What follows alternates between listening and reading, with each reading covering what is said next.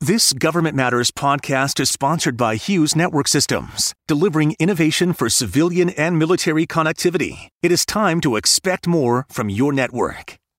From Washington, D.C. and around the world, this is Government Matters with Francis Rose.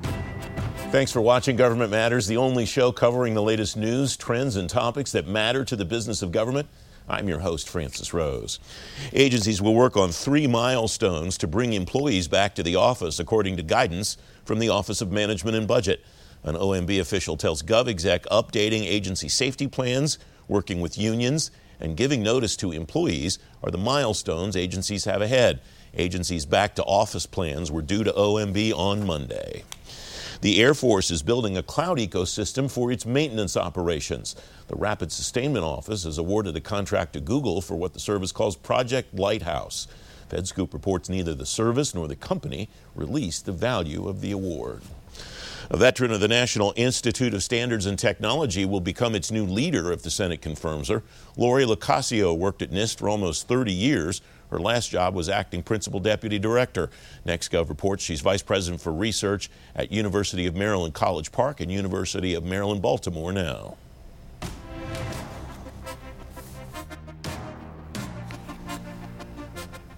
The Department of Veterans Affairs will spend more money than Congress gives it this year on information technology. VA can spend money this year it's been stashing for IT for the last five years.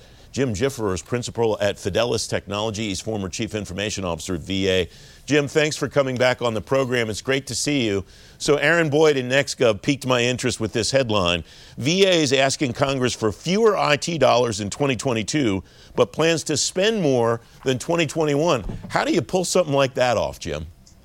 Sure. Well, Francis, great to be with you. And certainly, as the article covered, that was via the transfer, Transformation Fund, which are essentially zero year dollars that can be applied across uh, a host of activities. Um, I think the challenge that the Tech Modernization Committee, uh, Chairman Mrvan and, and Ranking Member Rosendale hit upon, though, is why are we not building that into the base budget, right? Why are we using kind of episodic, you know, uh, funds that are available only on a periodic basis?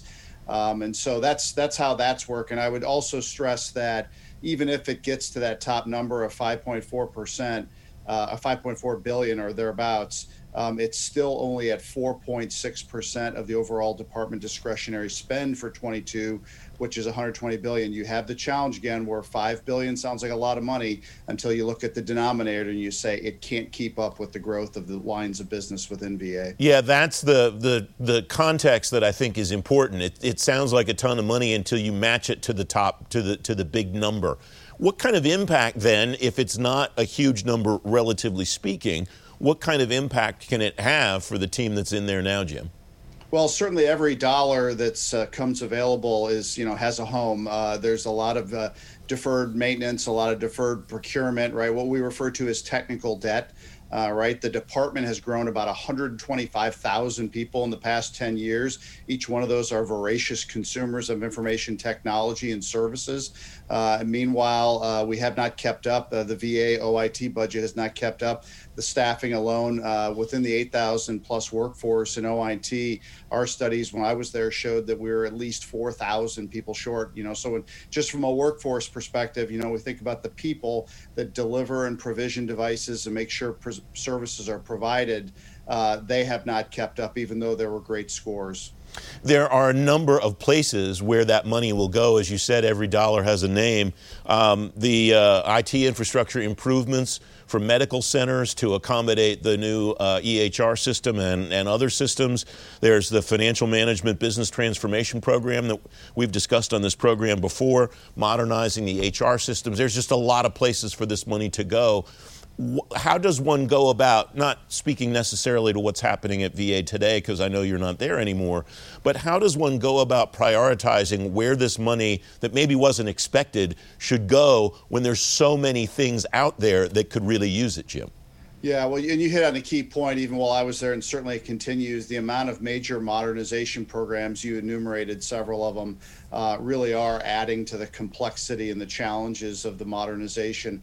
I would stress, though, I know it came up in the SecVA hearing last week about uh, the role of the CIO in this. You know, really each one of those, especially HR Smart and FMBT, they have business owners, right?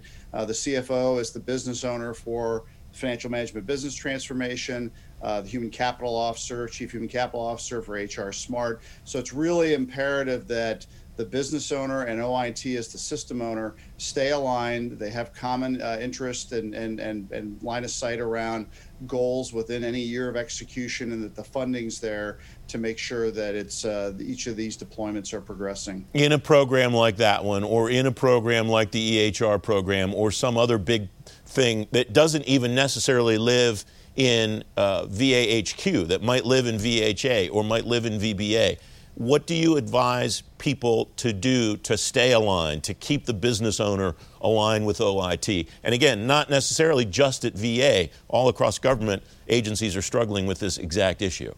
Sure, and and certainly this came up last week in the in the EHR hearings, right? And it was spot on. It was on the governance perspective, right? If you don't have strong governance, if you allow one office, even the Office of Primary Responsibility, uh, you know, to become, uh, you know, kind of an army of one and, and lead the way and not have that collection of other supporting entities, OIT, HR, you know, all, all the cast of players. That's probably the biggest challenge. And then making sure that the true costs, the uh, uh, you know, the life cycle costs are identified, and that those are aligned across the respective budget lines. Because I know in the case of VA OIT, where it has a centralized appropriation, you mentioned it with Milcon. There's a lot of work to be done to align that when a medical center is approved. Uh, that it doesn't just kind of happen in that out year, that VA has enough money to provision that medical center, which is obviously very costly. Uh, we have less than a minute left, Jim. Is the measure for success in spending money out of this transformational fund different than spending the money that's in the base budget every year, or is it is is money money?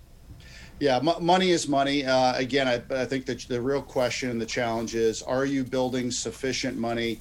Uh, in, into the budget. And I would say that applies to every agency, applies across the federal government. You know, again, uh, the federal government IT spend for 22 is going to be somewhere around $100 billion.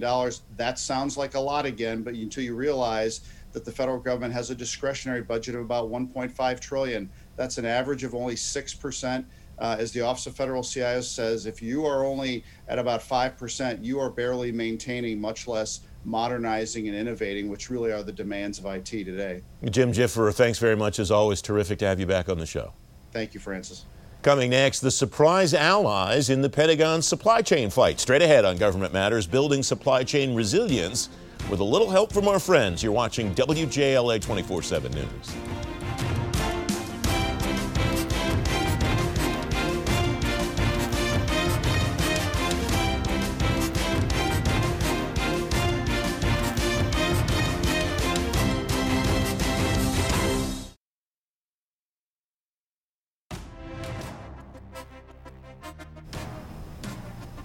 Welcome back. The leaders of the House Armed Services Committee's Critical Supply Chain Task Force are examining what the Defense Department needs that it's having trouble getting. Allies and partners can lower supply chain risks, according to Jerry McGinn, Executive Director of the Center for Government Contracting at George Mason University.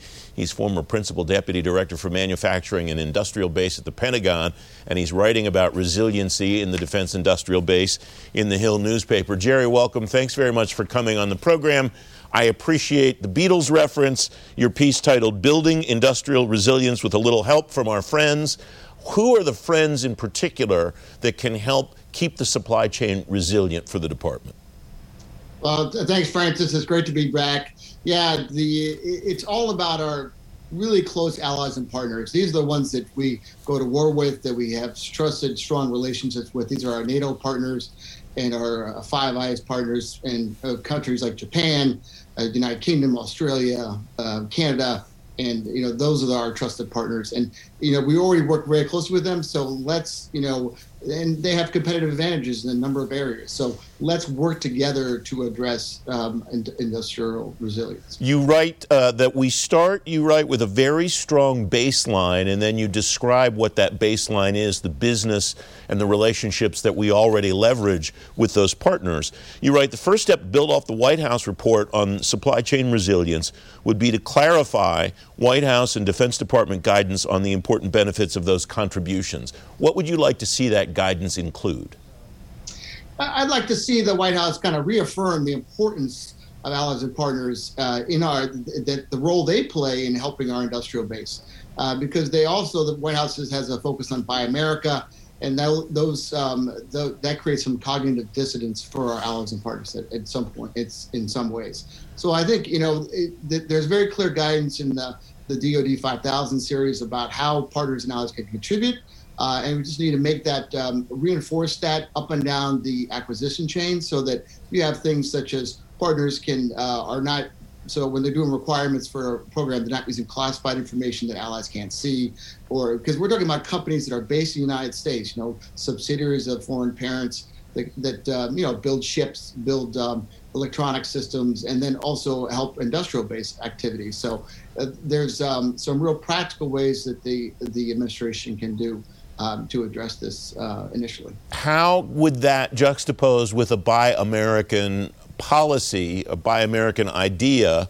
And is there political appetite to create maybe a Buy America and allies type of policy? Does that does that even uh, is is that even a possibility? I think it is. I think that's the win-win approach. Um, because the White House report said it best. I mean, they said, uh, and this is the 100 day report for the uh, review by the current administration that said the United States cannot address its supply chain vulnerabilities alone. And that's where the allies come in. You know, I think you, you, you can't build everything here. There's a reason why a lot of these manufacturing capabilities move out. Um, and countries like the, uh, the, Australia and Canada have competitive advantages in mining, Japan and rare earth um, magnets, uh, the UK is very strong in robotics and, and other areas. So, uh, so I think you know there are ways that we can we we, we want we have to build critical manufacturing capabilities here, uh, and we have to get out most importantly out of uh, doing vulnerabilities with respect to China. Uh, and we can do that where we can domestically, but sometimes with a little help from our friends. You know, maybe it makes more sense to involve um, allied partners on specific activities. And that's where I think it's a, um, you know, you don't buy America only. Um, you have to, you know, build domestic mass, but I think there's a real win-win solution. And I think the HASC task force that you reference is exactly coming out with that approach. Their reports out due out in the next couple days, and they've talked about a bi-allied approach. So I think um, I think there's a good potential to um, to square the circle, so to speak, between um, uh, partnerships and Buy America. You've got one more step here, and we're starting to run out of time. The next step is strengthening the existing industrial based programs and initiatives to increase allied and partner participation. Sounds like you're already headed down that road in the vision that you just laid out a moment ago, Jerry. That's correct. I mean, you already have a really strong um, policy frameworks or or actual programs that we can build off of. The National Technology Industrial Base was created in 2017 NDAA that sets the framework for the United States, Canada, Australia, and United Kingdom being one industrial base. However, that's done good work on um, uh, foreign direct investments, but there's no real practical aspects. Let's make NTIB clauses in opportunities in Department of Defense. So you create real concrete opportunities that companies can go after. Uh, likewise, with Defense Production Act Title III, believe it or not, under the law, U.S. and Canada are considered domestic sources. Let's expand that definition, definition to include United Kingdom and Australia. So then you've got the best of um, our allied and partners and domestic capabilities addressing United States industrial base weaknesses. So it's a win-win. Um, and then, you know, there's another program, the Industrial Base Analysis and Sustainment Program, very small budget, core budget. Let's raise that to at least 50 million. So I think there are a number of ways we can. We already got the frameworks in place. Let's let's really kind of give some real concrete opportunities that companies can can seize on, and we can work together with our close partners and allies. Jerry McGinn, thanks very much as always. Great to talk to you again. Really great seeing you, Francis. You can find a link to Jerry's piece at govmatters.tv slash resources. Up next, the top two questions the Navy has to answer to fix its fighting culture. Straight ahead on Government Matters, the job ahead for the new Secretary of the Navy. We archive every show of Government Matters at govmatters.tv. I'll be right back.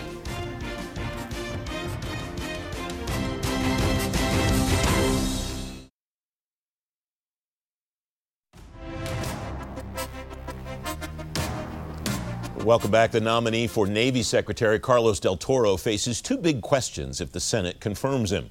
A surface Navy investigation 11 years ago and the investigation after two collisions in 2017 asked the same questions House and Senate Armed Services Committee members are asking today.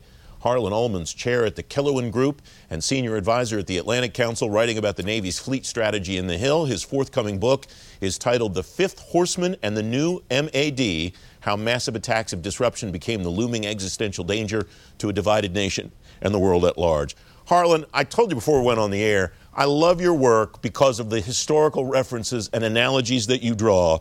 In this piece, you reference Royal Navy Vice Admiral Sir David Beatty at the Battle of Jutland in 1916. There seems to be something wrong with our bloody ships today. How does that compare to what you're seeing in the Navy today, Harlan? Welcome.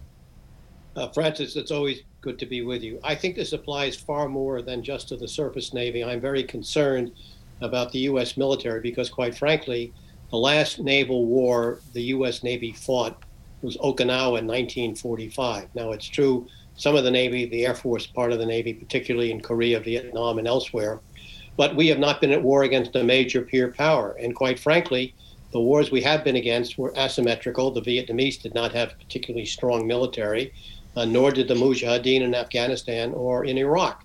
And yet we did not do very well there. So, what happens when we face a peer competitor? That's a real issue. Uh, regarding the Navy, none of this is new. We know that the surface Navy has always been the stepchild of the, of the larger Navy.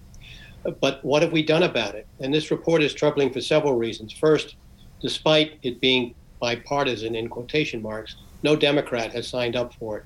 And it was released the same day that the candidate for Secretary of the Navy was being uh, had his hearing on the Hill, and so one can question that. But more importantly, we have known about this, as you pointed out, for at least 11 years, and certainly since I entered the Navy, when I think we were shifting from sail to steam, that we've had problems in the surface force. So why have they not been repaired? And who's accountable for all this? I also believe that this requires a deeper look in the U.S. military to see how prepared we are for a major conflict if it should occur against a peer competitor such as China or even Russia.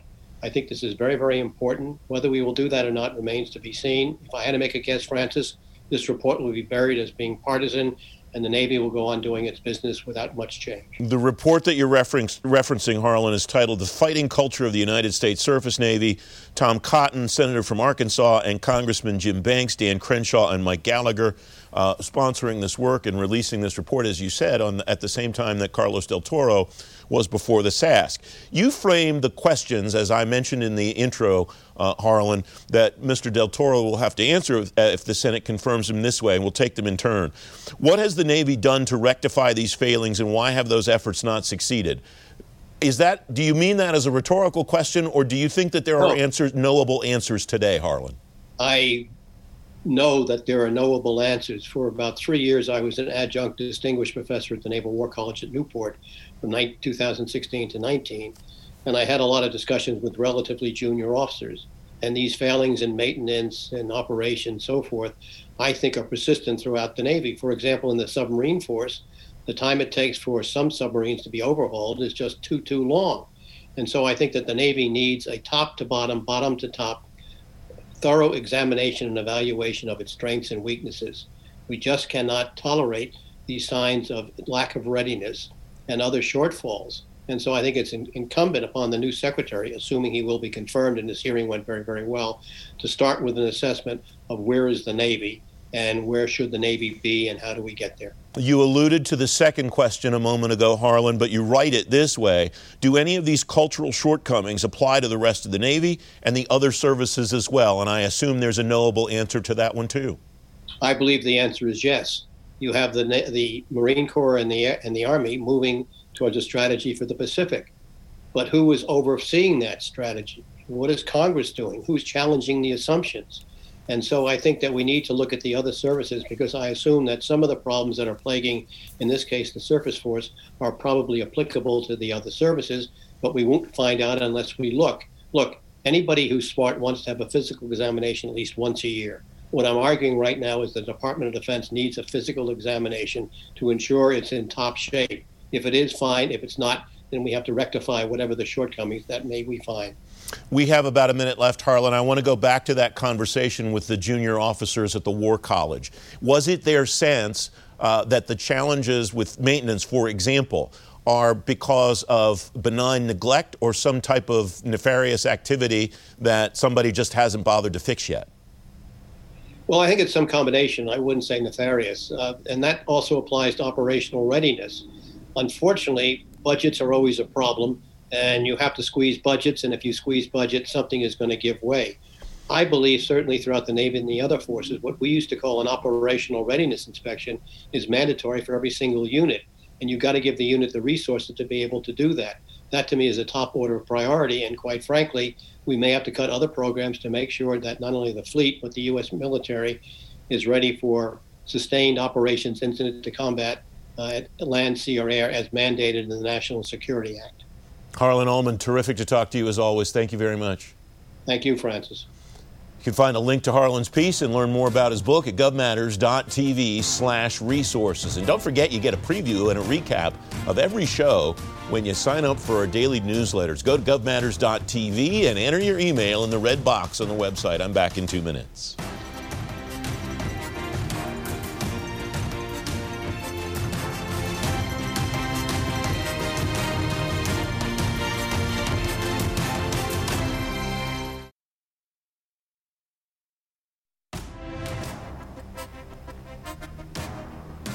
Welcome back. North America's largest maritime expo and conference is back in person. The Navy League Sea-Air-Space 2021 is August 2nd to 4th at Gaylord National Harbor. You'll see speakers from the Navy, Marine Corps, Coast Guard, Maritime Administration, and Congress.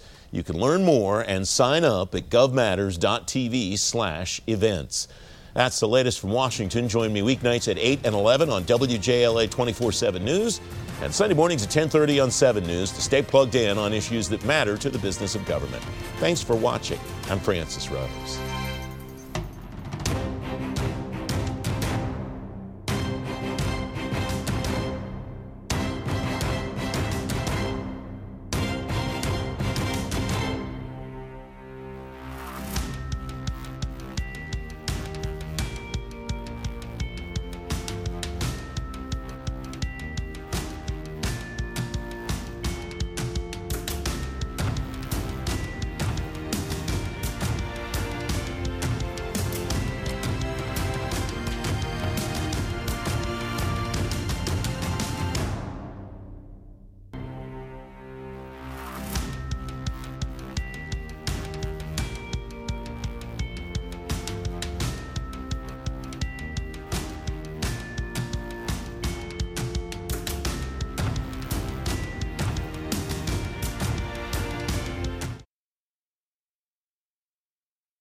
Thanks for listening. Our daily program is produced by James Mahoney and Drew Friedman. Christy Marriott leads our technical crew. Our web editor is Beatrice Haddon. Our director of content is Alan Holmes. Visit govmatters.tv for articles, videos, and more. Government Matters is recorded at WJLA TV in Washington, D.C. Copyright Sinclair Broadcast Group.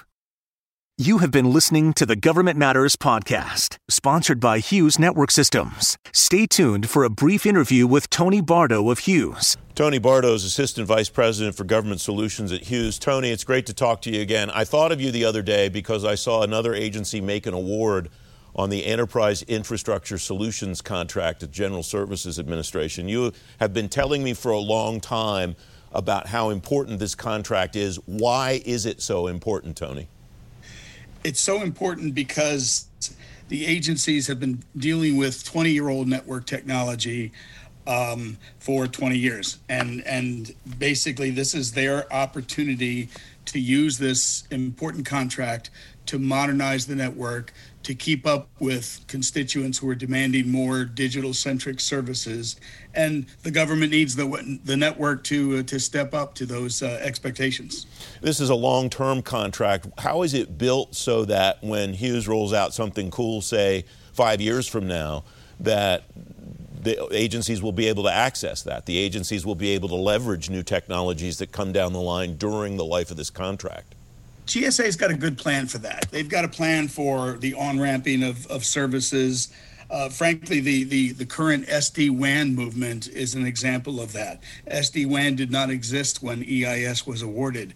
But GSA has been working hard with the agencies and with the primes to add these services. So, what's important is that the agencies demand that the um, that the primes offer various kinds of SD WAN solutions. There are a number of them out there. They need to not just offer their direct example examples of uh, proprietary services, but there are multiple platforms. Agencies should really meet with the primes and say, "Here's what I want. Here's what I want. To, here's where I want to go over the next 10 to 15 years." Time is of the essence, it strikes me, Tony, because uh, there's a countdown clock going here for agencies to get these contracts awarded. Um, if you're just starting this process at the beginning, first of all, shame on you, I guess. But um, secondly, what's the role of the vendor to help uh, uh, an agency move the ball?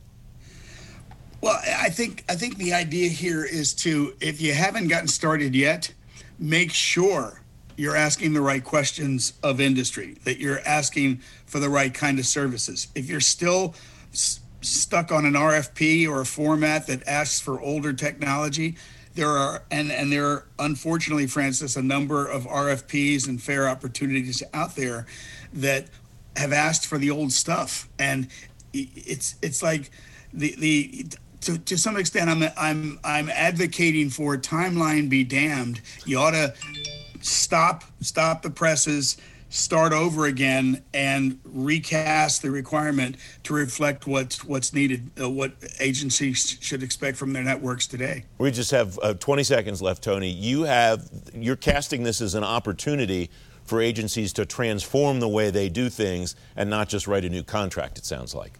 Oh, absolutely. It's it's it's critical. It's the right time. The technology is very very fresh and can carry the agencies for a long time forward. Tony Bardo of Hughes, great to talk to you, my friend. Thank you, Francis.